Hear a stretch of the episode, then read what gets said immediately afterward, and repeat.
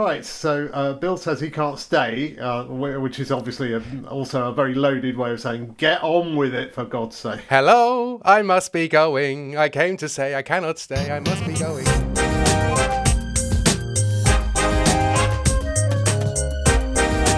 Welcome to Sitcom Geeks. I'm Dave Cohen. And I'm James Carey. And we are here uh, celebrating episode number two hundred. The double Ooh. century, raising the bat towards the pavilion. We have reached yeah. the two hundred. We've got lots of people uh, guesting here, but they're all on mute, but um, they all kind of uh, cheered and clapped and whooped there. But uh, uh, this is a... Hooray! Oh. There's one. Yay. Yeah. Oh, here they come. They do... Oh, no. What What have you done, Dave? I know. It's anarchy now. That's yeah. it. Um, but, yeah, so we've got, um, we got uh, a few of our Patreons uh, have come along to witness um, this historic event. And um, so Heckle. we're going to... Yeah. Yeah. We're, of course, uh, can you remember, first of all, uh, first question for you, James, what year was the first ever Sitcom Geeks podcast? So I think we started in twenty fifteen, is that right? It's correct. Ding! Yeah. Um, so uh, first five points to James there. Yeah. I mean, I was I was there. So yes, twenty fifteen. Can you remember, can you name the audience sitcoms that uh, came out in two thousand fifteen? That's the next, that's the kind of leading question. Um... There's... um. Trick, it's a trick question, by oh, the way. Oh, okay. Oh, were there not very many? Try again. Um, bit, bit lower. Oh, was there, were there none? Was it there zero? Were no, no audience sitcoms the year that we came out uh, in uh, two thousand fifteen. Um, but there have been some since, so we can try and take some of the credit for that. Um, yes, I it would be entirely misplaced, but we could try. Would. Yeah, but um, interesting, some of the shows that debuted the same year that we did, um, Car Share, wow, uh, Chewing Gum. Yeah, and uh, and Catastrophe all uh, all started in two thousand fifteen, um, as well as um, Pompidou and uh, In and Out of the Kitchen, Miles Jupp's uh, radio transfer. So those two weren't as big successes. They obviously needed that uh, all magic uh, starting with C. Uh, yes. ingredient. Yeah. Who knew that was uh, what you needed to start in twenty fifteen yeah. was, uh, was was was something beginning in C. Yeah. So that's the next leading uh, question there, James. What is uh, what can you say links all those shows? Car Share, Chewing Gum, Catastrophe, Pompidou, uh, the Matt Lucas silent show, and uh, Miles Jupp's In and Out of the Kitchen. Uh, I guess there's a similarity that the people who wrote them are in them. Broadly That's correct. Speaking. Yes, exactly. Yes, yes. Yeah. That's another kind of introductory point. So this time, seven years ago, all the sitcoms that were coming out were non-audience, and they were all uh, written by the people who were in them. So um, I thought I'd start with that nice, uh, slightly nice, jolly, depressing, yeah, yeah, jolly breezy point. But uh, the, the things are changing a little bit. Do you think, James? Or uh, I mean, I think that they're.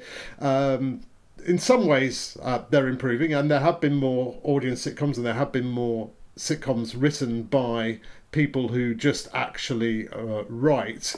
But um, what that those were the kind of two big things that I noticed as we started to kind of um, yeah think think about this episode. So, do, do you have a what, what's your what's your big takeaway from when we first started to now? Um, I was probably more successful when we started. So I had a sitcom on the television called Bluestone four two. I think it was on series three by that point, I, th- I, I think. Um, but I, I knew at the time that getting a sitcom on the television is incredibly hard and had taken me, you know, basically ten years. And it might take me another ten years to get another sitcom on the television. Well, I'm still on course, ten years after the last one. Uh, estimated time to get one on is twenty twenty-five. Um, so in a way, getting stuff on is really hard. It's all still very competitive. And in one sense, I don't know, the, the, the, because of the number of channels competing for viewers and eyeballs, it makes them ever more keen to grab something that's going to bring its own audience with it. And the thing about shows with writer performers in, if your sitcom's got Lee Mack in it, or Sarah Millican, um, or or Kevin Bridges, or um, you know, someone who can fill a fill a very large venue, it's probably going to be much more likely to be commissioned than the previous you know, thing that used to happen in the sixties, seventies and eighties, which was usually two blokes who went to school together, became comedy writers, um, and then wrote a play. And then a B B C producer saw it and it became a sitcom. And then they basically wrote five more sitcoms before they retired. Um, so that's kind of, that's different. I don't think it's worse necessarily. We've got a probably much greater variety of comedy on than we previously did, and much many more voices, much more representation, and also the fact we are a different country from what we were um sort of fifty years ago anyway. But you know, even from twenty fifteen, things mm. seem quite different now, don't they, from yeah. seven years ago? Very much so. And yeah. I mean, what's so I, I've been going through the um various um British comedy guide charts of, you know, sitcoms from uh, ten years ago and uh, twenty years ago, and, and new shows. And uh, interestingly, in two thousand five, something like there were only something like about twenty uh, new shows uh, that that made their debut, compared to sort of forty new uh, narrative shows. Mm. Um, but then in uh, two thousand fifteen, it was something like uh, sixty. So mm. the point you just made there, which is that there are, there are more channels, and mm. that there is more stuff being made, but there is definitely more more of a kind of scattergun feel to it. Um, and, and, and, you know, there there are more... Uh, that the, the, the, the, the companies are looking for sort of different ways to... to try and get stuff on, and they, you know, they they are looking. Um, bad news for you and me, James. I suppose they are looking a little bit beyond the white middle class male um, who has written ninety nine percent of everything for the last um, fifty yeah. years, um, yeah. and um, you know, we can't really. Well, I can't really complain about yeah. that, and that um, would partly explain why, uh, since twenty fifteen, I've written two books, uh, two stage shows. Script edited a C B B C show, uh, written an episode or two of Citizen Khan, and a U K Gold show called The Rebel, um, and an episode of Shakespeare and Hathaway. So in a way, there is still work out there um, for people like me, and you know, incred- increasingly non-profit making things like writing books. Um, so th- you know, th- there is a way of making it work, um, but. Uh, but yeah, it's different, uh, and so getting getting a show off the ground is is hard. But I think it's always been hard. But it just feels like there's more competition. By the way, Gary uh, on the chat has just asked me uh, if I've spent all my earnings from Bluestone, which is a, mo- a moot point, really. I suppose. um, I guess the fact that I've got an office here in my house would suggest that I have spent most of it, because you know it sort of went on the mortgage and doing things I couldn't have done before. Um, and uh, Mike has asked whether Jerry Sadowitz, the sitcom, is bringing is bringing an audience with it. A show that commissions and cancels itself. I think that is that sitcom, isn't it? Yeah, yeah. No, that, what, a one-stop good. shop. I mean, that's got Heil Honey, I'm Home written all over it, hasn't it? Well, he did do a series on uh, Channel five, actually, uh, Jerry, back in back in the day. A show called yes, the Paul, it wasn't a sitcom. The Paul Pallbearers Review. No, it wasn't. And yeah. I'm not sure he would do it. Well, well, you know, I think he would be... Uh, I think someone could do a sitcom with him. Uh, it would just be uh, about his uh, magic, because he's a, he's a great actor. And um, when he doesn't swear and when he's not mean and nasty, uh, he does the most incredible show. Yeah, and when um, he's yes, that's right. Would anyone like to write a sitcom with him? Um, it doesn't sound much fun. No, no. I'm sure no. he's not like that in real life. Oh, no, no, no, he is. Oh, okay, right. Is he like that in real life? I don't know. Not at all, no. He's one of the nicest people uh, in... Okay. in the comedy world, um, which um, you know, people yeah.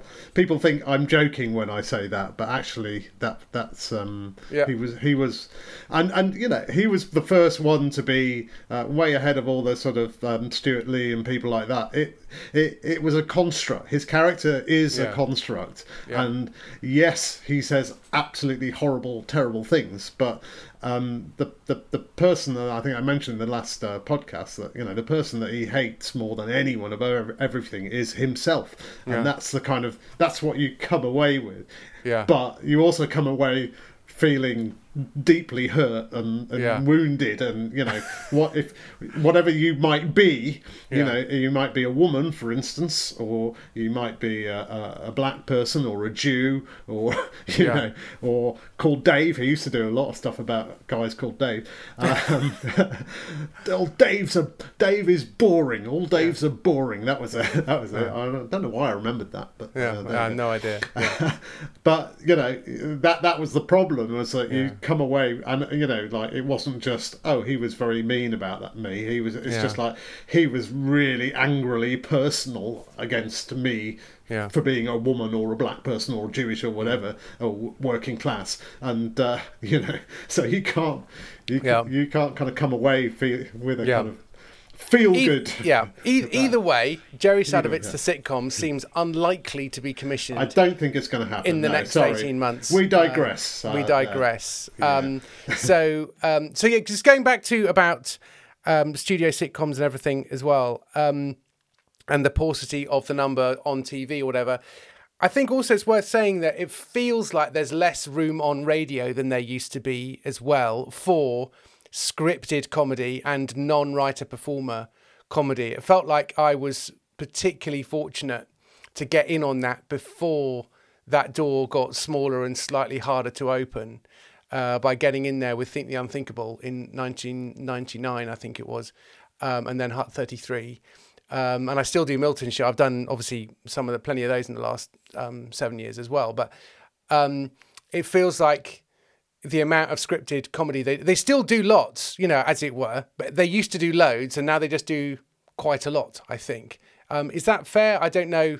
It just feels like you could graduate from that topical comedy thing onto your own sitcom. And I remember at one point, you know, I was doing one, Mark Evans was doing Bleak Expectations, Lawrence Howarth was doing, um, oh, Rigor Mortis. Yeah, the, the, uh, you know, John Finnemore was about to get going with... Um, with uh, cabin pressure, and it just felt like this is something that's, you know, that's a thing, and it just feels like that particular thing has um, been been squeezed as well. Yeah, I, I, I agree, and and in fact all those um, well Shane has mentioned Party's Over, which is one of the uh, more recent uh, yep. sitcoms, but that uh, again there was um, The Party, wasn't there? That was the original um, right. version of that, um, but also at that time, you know, I was I was writing for radio.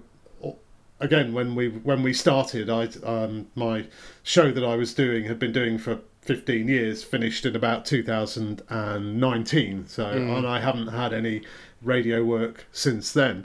Um, and I think it is true. And we and also when we started out, we could say quite blithely, well, you know, if you want to make it in uh, comedy, the quickest way in is writing topical jokes, and then you'll get to know the people at radio, et cetera.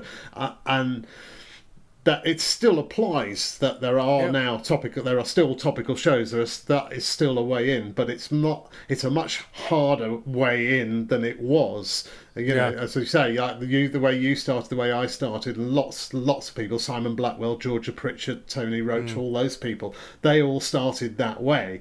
And pretty quickly they were being uh, commissioned to write for lots of other shows. Yeah. So they, they were in there and uh, earning enough to be able to quit day jobs and yeah. stuff from doing tons and tons of stuff on radio. And so that, that, yeah. that unfortunately, that, that has... gone a little bit by the wayside. I think what what can, can is... I just ask on that? Can we just check on check on that? Um, so Dan Swearett's been doing that for a while. If you want to unmute yourself and ask, do, do you think has there been much change in the opportunities uh, in the last you know uh, seven years? Uh, you know you've been doing it for a while. Uh, is is it still a good way in writing topicals for for the new Radio four shows? I, I think it's a good way. It's a good way in, but. Well, as Dev says, there's it's not any money. There's no. not really any much money in it, but uh, I think the process is the same. You impress the producers, you approach the producers. You, they've all got their own independent radio companies now. The producers that I worked a lot with at the B B C, um, but it, it's still a lot of chasing, sending scripts to to all of them. So yeah. I think the process is the same, but I think there was. From what Dave's saying, there was more opportunity and there was more money in it that you you could actually live off that, whereas it's pretty much impossible now without a, right. a, a proper proper quote job on the on the sidelines. Yeah, yeah. No, the money's sort of the same, but obviously you're you're it doesn't make it doesn't earn you the same money. So it's Breaking the News is the same per gag as when I started, coincidentally, in twenty fifteen. Right, seven years it hasn't gone up. Yeah, the, the um... and and I think it's the same as what I was getting for a gag on Weekending in nineteen eighty-three when I started. I think what is changing a little bit with radio, and it has potential to change now, I think, is that um, audio has received this sort of massive kind of you know kick up the backside through things like um, Spotify and and and. Um, Audible books, and and there is starting to be now a little bit more of a kind of you know Radio four was the only place in town that anyone yeah. could do comedy at all, and so yeah the money has gone from doing mm. that, but there are now more places, and I think as Spotify Uh, goes more and more into things like audio books, and as audio books go more and more into having more than one voice, you know, and mm. that there, there, there's you've already got those sort of companies like Big Finish that do kind of big, huge series of you know twenty episodes of a Doctor Who series or something, and yeah. uh, I think that might be uh, a, an area that, that that will develop. Do you think is that happening, Dan? Are you aware of that? Yeah, yeah. Well, people can make their own stuff as well. That's that's the big change is podcasts, as per this show. Mm. Uh, You can sit in a room and be funny. Um, I mean, not everyone wants to listen to people trying to be funny in a room, but you can make your own stuff. I'm surprised. I'm, I'm surprised not many people make sitcoms as podcasts. That's, yeah, I thought there'd be um, more. It seems no, to be a lot. Can I um, yeah. make a point? Actually, go for it. Um, yeah. I started writing in mid nineties, and everybody that I knew at the B B C have subsequently gone on and made their own production company working with Audible. Hmm. The big one being D- uh, Dirk Maggs, right. who's now is responsible for the, the recent Sandman stuff on Audible. Um, and even little producers, like a friend of mine, uh, Barney Eaton-Jones, who has just produced uh, the radio version of Chelmsford one two three with, um, uh, with the hat trick. Um, th- th- none of them are going towards being on radio at all. They, you know, they're just doing it privately for either, you know, private sales or to sell on platforms like Audible. Yeah, mm, yeah. That's really interesting. And actually, it, it, the way things are at the moment, like Big Finish and those some of the things you've mentioned uh, there, Stephen, it, uh, it's it feels like it still heavily lends itself to genre, in particular science fiction and um, and those sorts of things. But actually, um, just going over to uh, Peter. Uh, who made his own science fiction sitcom, which was fantastic and funny, and he uh, crowd he won our competition, and then crowdfunded a pilot, and then um, and then tried to get a second one going, but it didn't quite um, take in the same way. And he just says on the chat he was surprised by how small the audience was for podcast sitcoms. It's one of those things where because it's not done, people aren't looking in that space for it. Um, so I think that's quite a good point: is that people don't. It's hard to create, to, to pour your heart and soul into creating an original audio product if if you're not sure that people are looking for it in the way that they're looking for YouTube videos. You know, it feels like uh, the search of... Perhaps you know, the answer God. is that the, the, it does need to be genre-based as well, because yeah. it's things like Welcome to the Night Vale, which right. has just been a podcast, and it just exploded, absolutely exploded. Yeah, yeah. well, uh, in fact, Peter mentions that uh, there. And um, I, I, I think that's this is one of those things where, and, and people have tried to make um, radio, um, online sitcoms. There have been quite a few, not just Peter's one. Before that, there was the um, Wooden Overcoats uh, the, the set, set in a funeral parlour, and that, that ran for about three or four series. But I think it, I think it's um, the amount of work uh, and and as as you say um, the. Um, you know the the fact that not many people are listening, but I think something something will come along in I think like the yeah. way that um, Fifty Shades of Grey came along, and uh, no nobody was interested at all in uh, books that were published that were self-published or independently published, and then suddenly this book comes along that sells bazillions, um, mm. and. Independent publishing becomes a thing, and I, I, I suspect, you know, and it's something that we should probably think talk a little yeah. bit about in a in a future episode, James, because I do yeah. I, I think it is uh, it does have potential to be a big thing in the yeah. future. I mean, I've never mentioned it um, on this podcast before, I don't think, but I I make a podcast um, for a church-based organisation called Faith in Kids, and so it's me and a, um, uh, and another guy making stuff that's sort of family-friendly, that's sort of Bible-based and stuff, and then I write a sketch. Um, based on the bit of the Bible, and then I get actors to record it quite often on their own where they are. Occasionally we get a studio, and then I kind of add sound effects, which are all, you know, you can get really good sound effects for free that are public domain, and I just sort of tinker around with it, and if I may say, it sounds pretty good, um, and it's not that hard, and I and I do it because I get paid to do it, to make it for the people, and, and so, but it's interesting that it's not technically very difficult, but at the moment I think, yeah, that one thing is that it's hard to put your heart and soul into an audio comedy because you just you just don't think that anyone's really going to find it.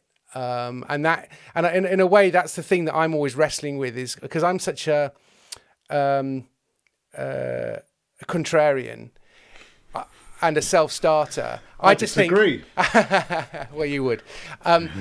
I. Um, I always just think, well, I can make it myself. I can do it myself. I know people. I can get stuff done. I've got technical expertise.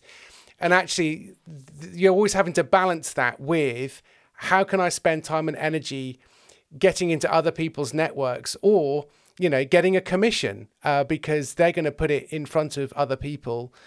And so it's always finding that balance between making your own stuff and and putting it in front of other people to, for it to be have a much wider audience. Go on, Stephen.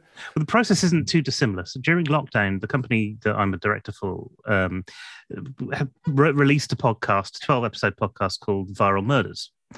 And we did that because we were funded by the National Lottery to do it. Mm. Um, so we got we got paid for it, but we got paid for it up front.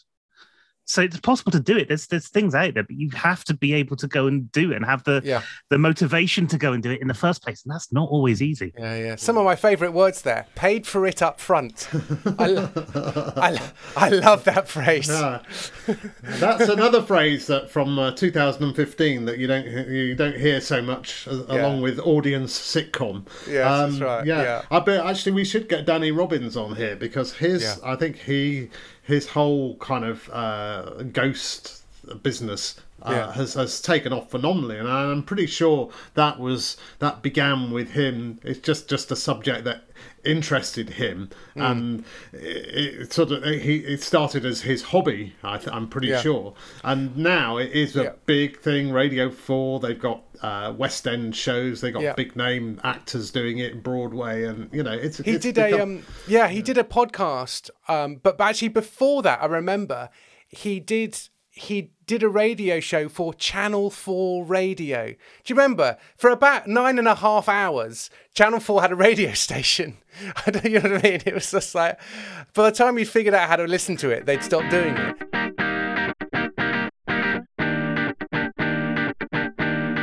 I think that's probably one of the things that has changed, particularly for me, as opposed to you, in terms of the advice that I give. So seven years ago, I would have been relatively robust in saying, don't bother making your own stuff. Uh, it's a distraction. It takes too long. It's hard to make it look good. All that kind of stuff. And I think I, I've sort of finally succumbed to saying you should definitely make your own stuff. But equally, what I would say is um, it needs to be consistent and sustainable. And it doesn't have to be uh, a YouTube video. It doesn't have to be an audio podcast. It could be a regular blog. You know, there's this thing called reading um, that's been a th- been a thing for a while. People still like to read. So if you can turn up and just do a really funny blog every week uh, consistently with a character maybe that could have a life of its own, um, then then that would be worth doing. You know, if you can tweet. There's Moose Alain we spoke to a while back, who uh, is a, a Patreon member, or used to be anyway. Um, you know, it. he got a, he got a lot of um, cartooning work through being really good on Twitter, didn't he? Yeah, yeah, yeah. He just uh, he just put stuff out there regularly. Yeah. Um, coincidentally, on the next episode, we're talking to Gemma uh, Gemma Arrowsmith, the great sketch writer, and she uh, mentioned um, in fact, Dan, Danny's uh, old writing partner, Dan Tetzel, who used to do a, a blog, uh, um, Dad's Army Fan Fiction, which uh, just the just that idea made me laugh. But um, I think that's um, that's a fair point. But also, I, I, another reason, and another thing to say about you should make stuff is to say, actually, you know, you should get to know people who make mm. stuff as well, because I think that's the, the the big change that I noticed when I was uh, in Edinburgh a couple of weeks ago, and, and and the more I see of it, the more I think it is the case. I I wouldn't go as far as say, you know, stand up is finished. But I mean, stand-up was dealt a very, very big blow by COVID, and it hasn't hasn't got back yet to what it was. Mm. It was already kind of a little bit in the doldrums before COVID. It was already a bit like the uh, the Premier League. Um, you know, you had a, like half a dozen or so brilliantly successful people, and, mm. and everybody else scrabbling around for the for the um, you know the scraps. Mm. But I think now that the people who are doing well in Edinburgh, and the people who will do well, and the people the buzz is about, are the people who are doing two-minute sketches online. And um, the the difference between um, you know going up to a stand-up and saying, "Would you? Can I write jokes for you?" and and writing jokes for them, which is fine. But then if you go up to somebody who's making sketches and say, "Can I write sketches for you?" you actually learn Um, a lot more about the writing process. And I think that's, for me, that's the big thing as well, that I've gone away from being Mister Optimist, hey, everybody, you know, just write the brilliant script or make it through doing topical comedy, et cetera, et cetera. But actually, you know, you've just got to get better as a writer. That's the, the, the thing we have most control over, is make becoming better writers, so that we can mm. write better sitcoms. And mm. the, and, and just as a novelist learns to write by writing short stories, I think a comedy writer learns to write by writing sketches. And I, so I think that is definitely, and there are lots of people out there. Somebody mentioned in the uh, in, in the chat, Troy Hawke, uh, was great, great, funny character, uh, performer. Uh, Rosie Rosie Holt, we mentioned. Um, the guys, um, Larry and Paul, uh, the leads guys, very funny stuff they do.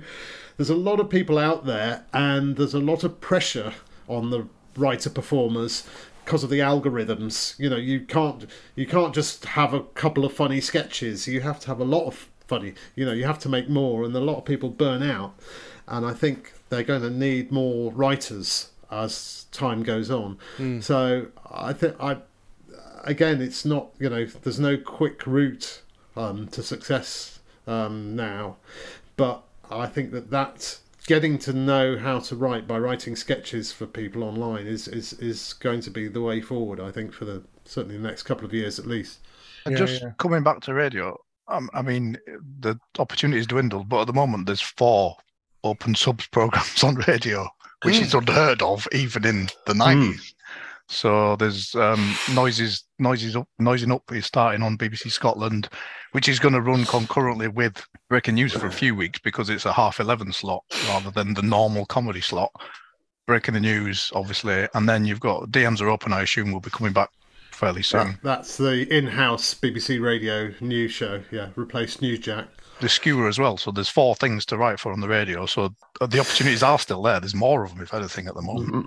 But the difference is, say, for instance, if you are um, writing, you want you want to have a go at writing topical comedy. Let's say you want to, uh, you've got the Skewer and uh, Breaking the News on at a kind of the same time. You know, the amount of work you have to do for this, for Breaking the News, you know, there's like three days of non-stop. They send out briefs, and they want, you know, they want as many jokes as possible from you. You have to churn out the jokes for that. And the Skewer is, um, you know, you are kind of making the, the, the thing yourself, even if it's not the finished product, what you make. You're the one who's, you're kind of getting all the, uh, having yeah. to get all the clips to make the whole thing work. So it's like, and, and it's over the weekend. So, you know, that that said, his, forget his, having his, a life if you have to do that. Well, yes, but here is my increasing refrain on this podcast. Nobody asked you to do that. Do you know what I mean? It's like nobody, uh, no, nobody's forcing you to do any of the above. And if you do that, you'll get better at it. And B, it's great that it, the bar is quite high because it wheedles out an awful lot of time wasters. So, you know, there there are upsides to there being a high level, you know, of um, of of what's expected of you to write for those shows, because most people give up. Great. you know? Well, one of the benefits of The Skewer is there are no actors. So you can make the stuff. You're, if if John doesn't want it, doesn't mean you can't make it and put it on social media. Yeah. It's an audio sketch you've written, you've created without any... You don't have to pay any actors yeah. for a start, but George you don't have to Lucas worry about knowing dream, actors. Isn't it? George Lucas's dream. yeah, I mean, I, I think that's fair enough. I, I, I think then, you you know, you, so you have to have a kind of long-term uh, view of things. So you kind of, I think... And Dan and Eleanor, I think you would probably agree with me on this, that, you know, if you're on a six-week run of Breaking the News or ten-week run, um, you're you're kind of not doing anything else. You're, you're saving, you're putting that sitcom in the drawer, because in terms mm. of the amount of time, do do, do you manage to do, do get other stuff done when you're writing for that? Not so much. I mean, I was talking to Jo the other day, who I write with on those topical shows, and she said it's like having a second job, isn't it? It kind of that doesn't pay um, very well, but um, it is. And you know, when I think of the hours that we tot up each week, well, I try not to add it up because I probably get very depressed and start rocking in the corner. But um, it is it is a lot of work, and you do have to put a lot of hours into it. Yeah. So um, I guess. When those shows are on, yeah, I'm not working so much on the old sitcom thing, but there's always something rumbling in the background if a competition pops up and you think, oh, well, I'll tweak that for that competition. Yeah. Mm. And can you feel yourself improving over that time as well, though, Eleanor? What, in terms of writing on the topical? Yeah, just getting things? Better at it.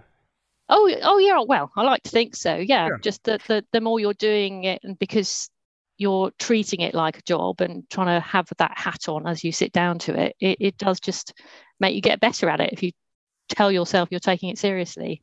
Yeah, yeah. Go on, Dan. Sorry, I cut you off there. Um, you have to. You have to. It's not even want to do it. You have to need to be a writer. I, I think. I, I think that's what it is. I mean, what Ellie's saying now is, if you're not a lead writer on Breaking the News, you have to treat it as though you are a lead writer. That's the level of input you've got to put in it, and and if you want to be a commissioned writer for one of the B B C, the other B B C shows, you have to act like a commissioned writer from the off. It's not just write three jokes and send them in. You yeah. might get someone on, and if all you want to do is get a credit, that's fair enough. But if you want to be a writer, you need to act like a writer and and write a lot. And um, I, th- I think again, this is something that um, the the changing of expectations. I think over the years, that's something that, that has changed. I mean, not not just for you and me, James. Although um, I think our, our expectations have uh, changed a little bit um, in terms of our own uh, writing. But but I do think that, you know, that you kind of have to look at it as a long term, very much as a long term plan, and you know, not be kind of thinking, all right, so kind of so next year, and I'll be writing for Breaking the News, so that means I can give up my job. Uh, no, you know, five years. Think, think three, four, five years ahead. Really, I think. Yeah, yeah. Which w- reminds me of the Bill Gates thing. It may be Bill Gates. It's probably someone else, that you overestimate what you can do in a year, and you underestimate what you can do in in five years or ten years. I think that's that's good to uh, keep in mind. Um, The thing I was going to say was about sort of development, really, and how, and the, for me, one of the big changes that I'm noticing is um, the fact that there is now a proliferation of T V production companies in the way that there wasn't so much, I think, seven years ago. So in twenty fifteen, it was, you know, as you, you mentioned, Channel four, which started out commissioning independent production companies, and that began the independent sector in, in the nineties, because up until that point, the B B C made programmes for the B B C. Nobody else made them for the B B C. Um, I T V had the regions, you know, they had Tyne Tees in Yorkshire and stuff, some of them making sitcoms that were then networked um, on I T V. Um, for some reason, the, the, the legacy of that, there's a sitcom called Constant Hot Water that I, I keep remembering. With constant hot water, with sun lounge on the quayside, with constant hot water. Uh, that was set in a bed and breakfast, you know, and it was a real proper wobbly set, um, low budget um, I T V region sitcom. But there were loads like that, and there was like Home yeah. to Roost and stuff like that. Do you remember that with John Thaw?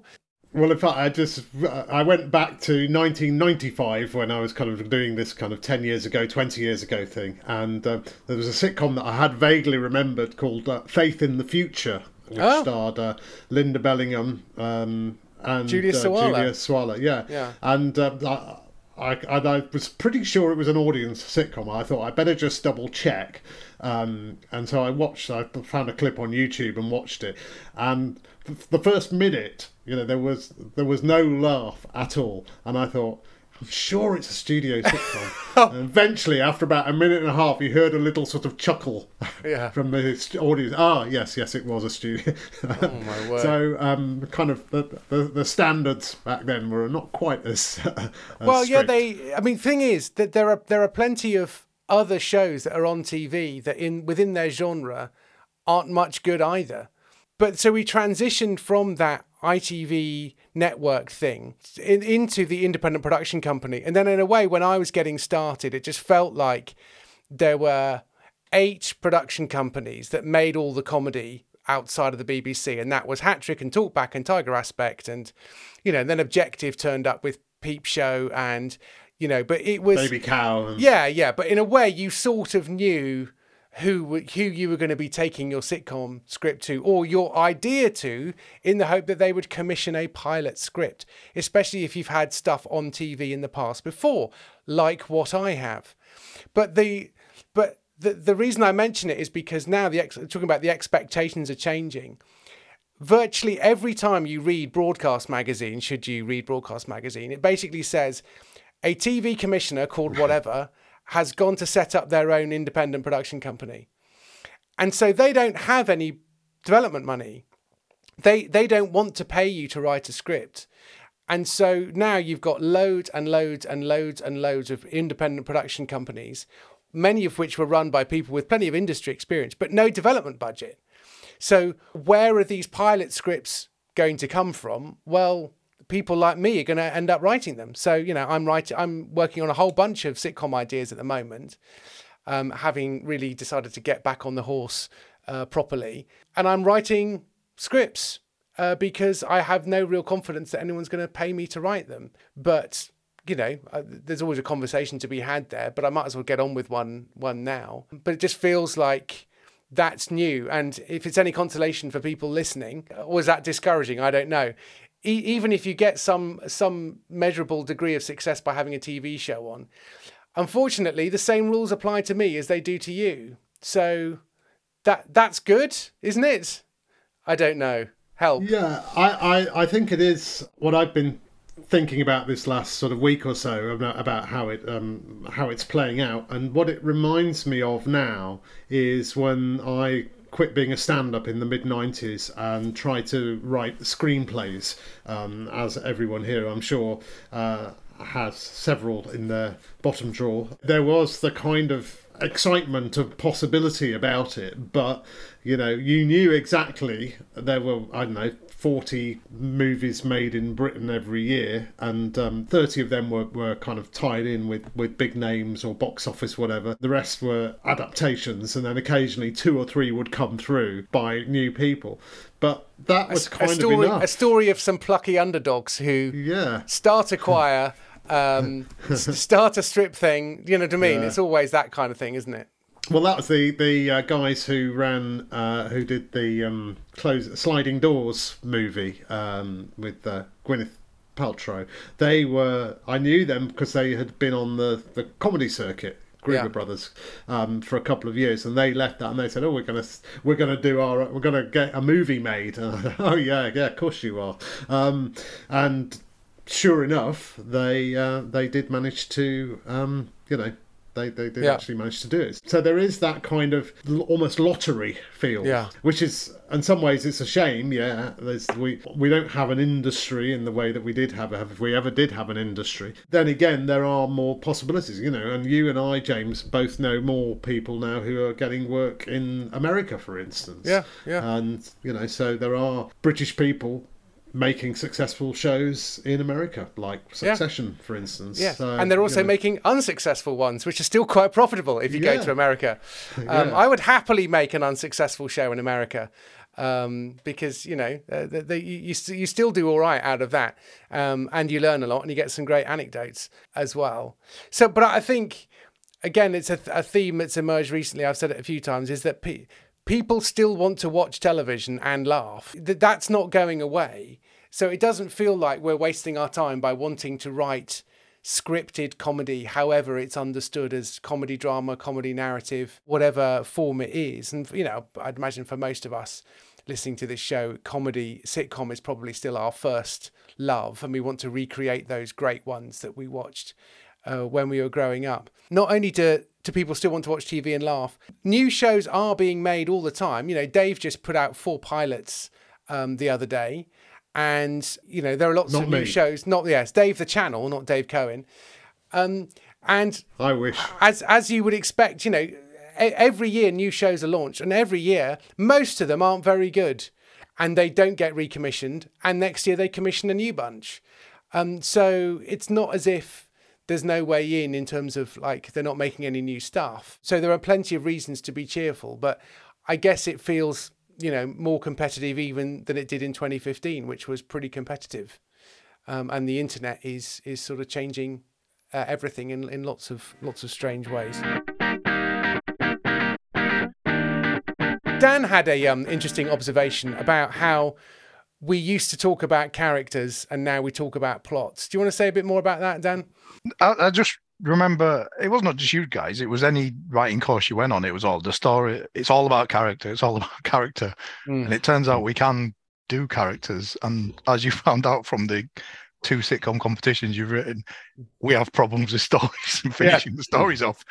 And that's what I've seen, like when I'm like editing yeah. people's scripts or just giving notes for people's scripts. It's the story that's a problem, really. Not yeah. the, but that seemed to, over the course of seven years, have occurred to us all at the same time. Yeah, yeah. I think that's right. I think the standard of scripts that one maybe sees now might be better in some ways than it was seven years ago. I think people are learning the lessons and the character is really important, but actually it turns out that the way that character is expressed through plot is way harder to get right uh, than one might think. I'm now much happier with some characters I've got on this sitcom I, I wrote over the summer, but I've only just realised on Friday um last week, oh, it's boring though, the story itself is boring. Is this the one that doesn't have a joke till page seventeen or something? Well, it, it, it ha- what, what, hang on it, it had jokes until page seventeen. They just weren't relevant, okay, and they weren't about characters we were ever going to care right. about. Okay. But yeah, no, it is that one. I, I think I fixed it, but then I've realized, oh, I fixed it, but it's now just kind of boring, so I better add some um Better add some set piece scenes and just sort of. What's what's boring? Is it is it the story that's boring or the characters that are boring? No, the, so the, I think the characters are really good, but I've kind of smoothed it out too much for them, and so I had to go back, and it sort of it was. I'd got as far as a scene by scene, and I thought, you know what, that kind of works. I got halfway through making the scene by scene and just thought, oh, it feels a bit flat. Oh, bigger okay. consequences, as yeah, Dave exactly. would say. Bigger consequences. yeah. The way I've progressed on that point of view from over the seven years is, yeah, I've always said a character, character, character. But I, and I think, uh, and, and Ellen has said in the chat, a good character might get you a meeting, but the story and plotting has to be gold too. But what we're forgetting with our plotting is that that plot has to be character driven, and mm. that's why that's so we're still not quite getting the characters right, because you get to this that very tricky point in the story, as we all do, um kind of usually somewhere towards the end of Act Two, where something something needs to happen, something big needs to happen. And, you know, occasionally we'll crowbar in something from for, for no reason, or there'll be a, you know, kind of a deus ex machina, if I've pronounced that correctly, or, you know, a kind of, you know, some, a, a machine from the gods, Uh, you know, something that happens to change things. And, and you know, we, we uh, it comes back to the character. It has to be the character who makes that thing happen, because that's the flaw in them, and it has to be that makes things really bad, and it has to be them again that gets them out of the thing, not to learn, but to just reset for the next episode. And I think that that's so it, it is still it is still character, I think. Um, but the yeah, the, the but the the bad plot is the result of the not quite absolutely nailed character. Yes, I think that's maybe that's probably true. At least not using the character to solve your prop plot prot. plot problems. And to be honest, that was probably in the very first episode of this podcast is um the is it Jack Rosenthal, not Jim Rosenthal, he's the I T V sports guy, wasn't he? uh Jack Rosenthal, like, the answer to your you know pro- problems is probably in the character. mm. Yeah, the character will always get you out. Yeah. the, the character is always the answer. You know, what is yeah. the, what is the problem, what's the what's the pro- plot problem that you've got yeah. at the end there? The answer is uh, something to do with the character. So, yeah, yeah, yeah. Uh, but I think, in a way, that then throws up the, the the last sort of big issue that's presented itself in the last seven years, in particular, is the um, story arc, story drama, uh, comedy drama, um, plot twists, and that kind of thing. And it's really tricky. And I've just started watching um, This Is Us. Uh, on, oh, right. Which is on Prime, which is which actually I think started in twenty sixteen, but you know it's I've only watched the first two, but it's quite clever. In at the end, it just the end of the first two episodes, it goes, ah, you thought it was this, but actually yeah. here's a big reveal, and then which I actually I have to say after the first one I thought, I don't know whether I actually enjoyed that, and it feels like that that was a bit of a trick. It, um, I, I did. I stopped watching, but my wife carried on, and she has she and, and kind of it became yeah. her sort of lockdown. You know, yeah. got her through lockdown. Was like, yeah. oh my god, there's a, they've made a new episode of This Is Us, and it's about the lockdown. You know, it was, so they yeah, dealt with all that. So yeah, but I think um, well, I, I've, I've just finished running a, a series of uh, emails uh, that I, I do this occasionally. I've done a whole thing about comedy drama. I spoke to Simon Nelson, who's the executive producer at B B C Writers' Room. Because um, they've got this comedy drama script they're asking for in November, and I asked him for the kind of definitive, um, you know, what what are you looking for that you're not looking that that the B B C comedy department isn't looking for, and and um, you know they are pretty. Um, that, that that's the one good thing that's happened recently, I think, as well, is that the B B C comedy department has very clearly defined what it means by comedy now. It means, and they, they've got four types of sitcom. Um, sort of broad sitcom, which I suppose something like sort of Missus Brown's Boys Not Going Out would, would be that. Uh, family sitcom, um, like that one, the new one with um, uh, uh, Jim Howick. I forgot yeah. what it's called. Um, and then um, young, young sitcom. Uh, and then... You know, you're so famous, you get to choose what you make sitcom, and, and that's uh, people like Mackenzie Crook and um, the uh, League of Gentlemen uh, people. Um, yeah, Gary Thomas has said, "How about a Missus Brown's Boys Not Going Out mashup?" No, thank you. Uh, not uh, n- not my cup of tea. That I think that would be. Uh, but um, yeah, so there, there's um um. The, and they talk about them very much being uh, no char- no arc. You yeah. know, this is self-contained. Nothing moves on. Um, it's just, um, and each episode yeah. finishes and ends, and the characters in the same place at the beginning as they are at the end. And that's, you know, and, and what Simon is, is saying is, yeah, obviously that's a very clear thing. We do expect a little bit of movement, he said, but what we're what they're really interested in is yeah. voice, and that's the thing we've we've discussed a lot. We can discuss it again, I think, in another episode. You know, it's got you know, distinctive distinctive voices. It's yeah. the kind of thing, it's very hard to know what it is, but I know when we were doing the uh, hat trick competition earlier this year, James and I both picked up on one particular script that was quite flawed, but we both really thought it was unusual. The, the writing was very unusual, and the hat trick weren't going to include it, and we, we kind of fought to keep it in there because we just felt this person has got a really interesting take on things, and I think yeah. that's it's finding... finding your voice, which yeah. is, you know, the sum total that, of you. Yeah, really. And that applies, all, again, all the way along the line. So as I've been coming up with whole loads of ideas uh, to be pitching um, over the autumn, I've actually gone through and just put a line through a load of ideas, which are basically, nobody wants me to write that show. Do you know what I mean? It's just like, oh, here's yeah. an idea for a show. This could work. Yeah, but nobody wants you to write it. If I thought of a new Call the Midwife or something, or if I...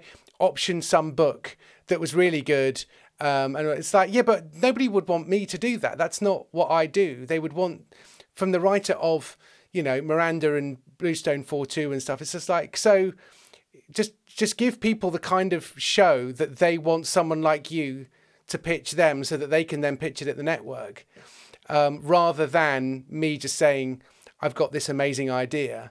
Um, because they're getting pitched amazing ideas all the time. Um, so yes, Mike on the chat says, call the mid-husband. Very good. Um, I don't know what you call a male midwife. Um, so maybe they're called mis-husbands. I don't know. Um, I think so, they're out and proud midwives, actually. I think we had one, a male midwife. Okay. On the ward once, but okay, uh, fair yeah. enough. Let's not let's not get you into know. that. No. Um, so um, yeah, so I think it's just a question of self-knowledge. What are you What are you into and passionate about, so that when you do get that meeting, you can say, um, "Well, this is something I'm really interested in. I've got experience of, and this is why it's relevant now." You know, why this, why now, why you? It just comes round and round again, and it's it's it's really important because your idea has to stand out. And I think that's something that again. One sees a bit when people are pitching ideas or you're reading scripts and you talk to the person about it. And in a way, it's just like, well, there's no reason why they would commission you to do this script because it's just, it's it's a bunch of people in a situation and not much is happening. Ah, yes, but in episode two, we're going to do this. And then episode three, this is going to happen. There is no episode two. You know what I mean? Unless episode one is better, episode two doesn't exist. So whatever that ama- that that episode two thing sounds brilliant. Put it in episode one.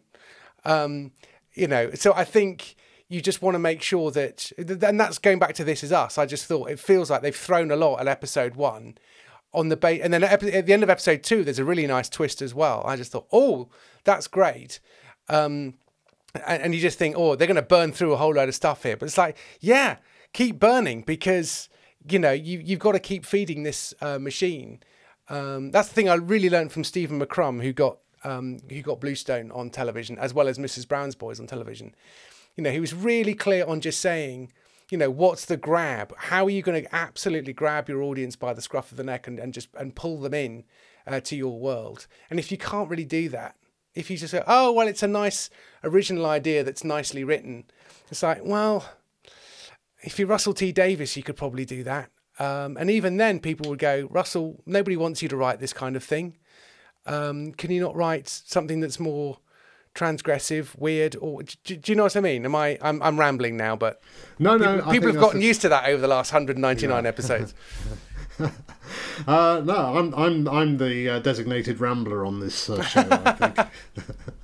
Um, any more? Have we got any more last questions? There was just um, yeah. We one, should wrap up. Yeah, yeah questions because uh, there was one question right at the beginning that we haven't. Uh, I was just looking at yeah, um, and it's it's um, from Peter, who's who has left us now. But um, he said, "Who do you mainly get feedback from, especially on early drafts? Have you ever had a regular writers group or similar?" Um, well, actually, this is where we're actually thinking of um, going going down that route. Um, Uh, with with some of the masterclasses and things, we're hoping to to develop more of this sort of kind of you know kind of group um, l- looking at scripts and, and, and helping people with their scripts. We did one in uh, in July, I think, which mm. went uh, went was. was fantastic for me because no one else and, and in fact it was interesting because somebody said that uh, they really um, they were going to put their script in but then they pulled out at the last minute and they really wish they had put it in because it had been really useful um, and I, I got some because fantastic... they thought the standard would be really high but fortunately Dave put his through like, oh right oh it doesn't have to be any good oh yeah. that's good yeah yeah so not not to be afraid uh, yeah. if it's um, not and we quite also up looked to at, standard and we also looked at my script which wasn't funny till page seven famously. Oh, so, that was a very good Jamie Oliver joke, I remember. There was, a, there was a good Jamie Oliver joke. At least page eight. I yeah, think. Something like that. But in a way, so yeah, so uh, on on the Patreon, uh, in the masterclass level, as it were, I think we're going to do some of those sort yeah. of script, script reads. Because it is hard to get your stuff read. And the way Peter asked that, um, it was like, yeah, it is hard for me to know this script, these scripts that I'm writing on spec, as it were.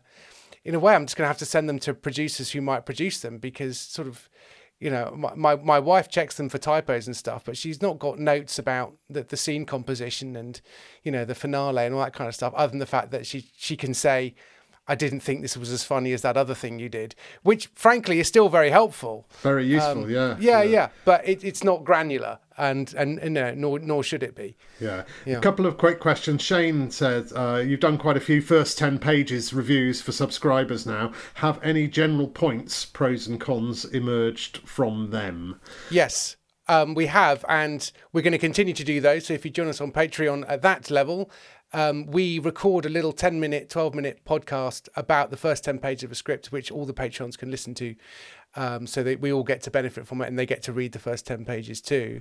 Have get, you any... to, get to the plot is the always the yeah. usually that's the number one point, is that we what we read ten pages, which are perfectly nice and fun and interesting characters and whatever, but we don't get um, a story. And that's partly because, again, this horrible confusion of what is a story and what is an episode and what mm. is the premise. And actually people think, well, if I'm just writing around the premise, then I've got a, you know, this... This is the, I've got an episode. No, you actually need something to happen as well that isn't the premise. Yeah. But then the character reacts, and how the character reacts to the thing yeah. is is the premise. Yeah. I I, again, sorry about this, James, but take another drink. As I mentioned, it's X's birthday, for yes. example. Yeah, yeah. That is not a premise. That's a story. Yeah. But X is doesn't want anyone to know it's their birthday because they're getting old and they're feeling yeah. doom and mortality, whatever. Yeah. That's that's the theme. So yeah. uh, there you go. So um, Gary says, can you look at outlines too, or just scripts? Yeah, we'll do outlines as well. Sometimes it's much better to critique an outline. Christian says, how often can we get a first ten pages review? We've not really had to police that very much. People tend not to chuck stuff in too often. And actually, people join us on, on that level on Patreon and still don't really make much use of it. I'm always surprised, actually, that more people don't send us more on that. Um, and then Marie says, um, Scott Dickers, uh, who is the co-founding editor of The Onion, uh, runs a writers group where we read each other's scripts. It's incredibly useful. And the reason that Marie might know about that is because Scott Dickers, we interviewed quite a while ago, and the Patrons have all listened to the episode, which has not gone up yet and will go up soon. We um, promise. We promise. Yeah. Um, so it was a really good, really interesting, in my view, interview. And I can say that because they weren't interviewing me. Um, so, um, so yeah, it's it's. I, I really would recommend um, joining Patreon because... You know, we do re- we can do do those, that first ten pages thing, or if you join on the masterclass level, then you can be part of those sort of closed groups where we just talk openly uh, about scripts and, and really help each other. So yeah, um, we're here now. I think we've c- covered everything. Uh, we have in the questions. Episode there. two hundred in the bag, in the can, all done. Um, thanks very much for listening, everyone. Lots of reasons to join us uh, on Patreon.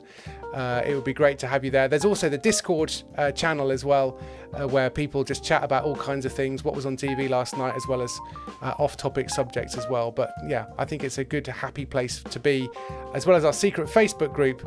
But let's be honest, Discord is what you hoped Facebook would be like. So I recommend joining just for the Discord group alone. Absolutely. Cool.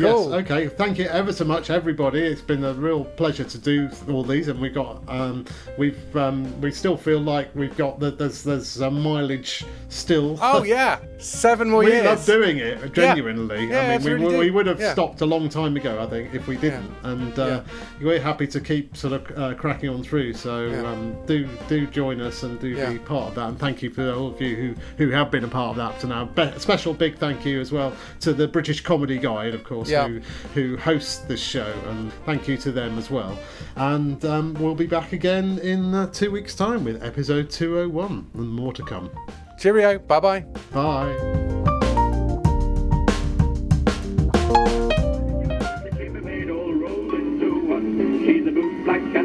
And the chef and Paul Porton is the stone's throw from the quayside, with the sun lounge on the leeside, in the guest house by the seaside, with constant hot water.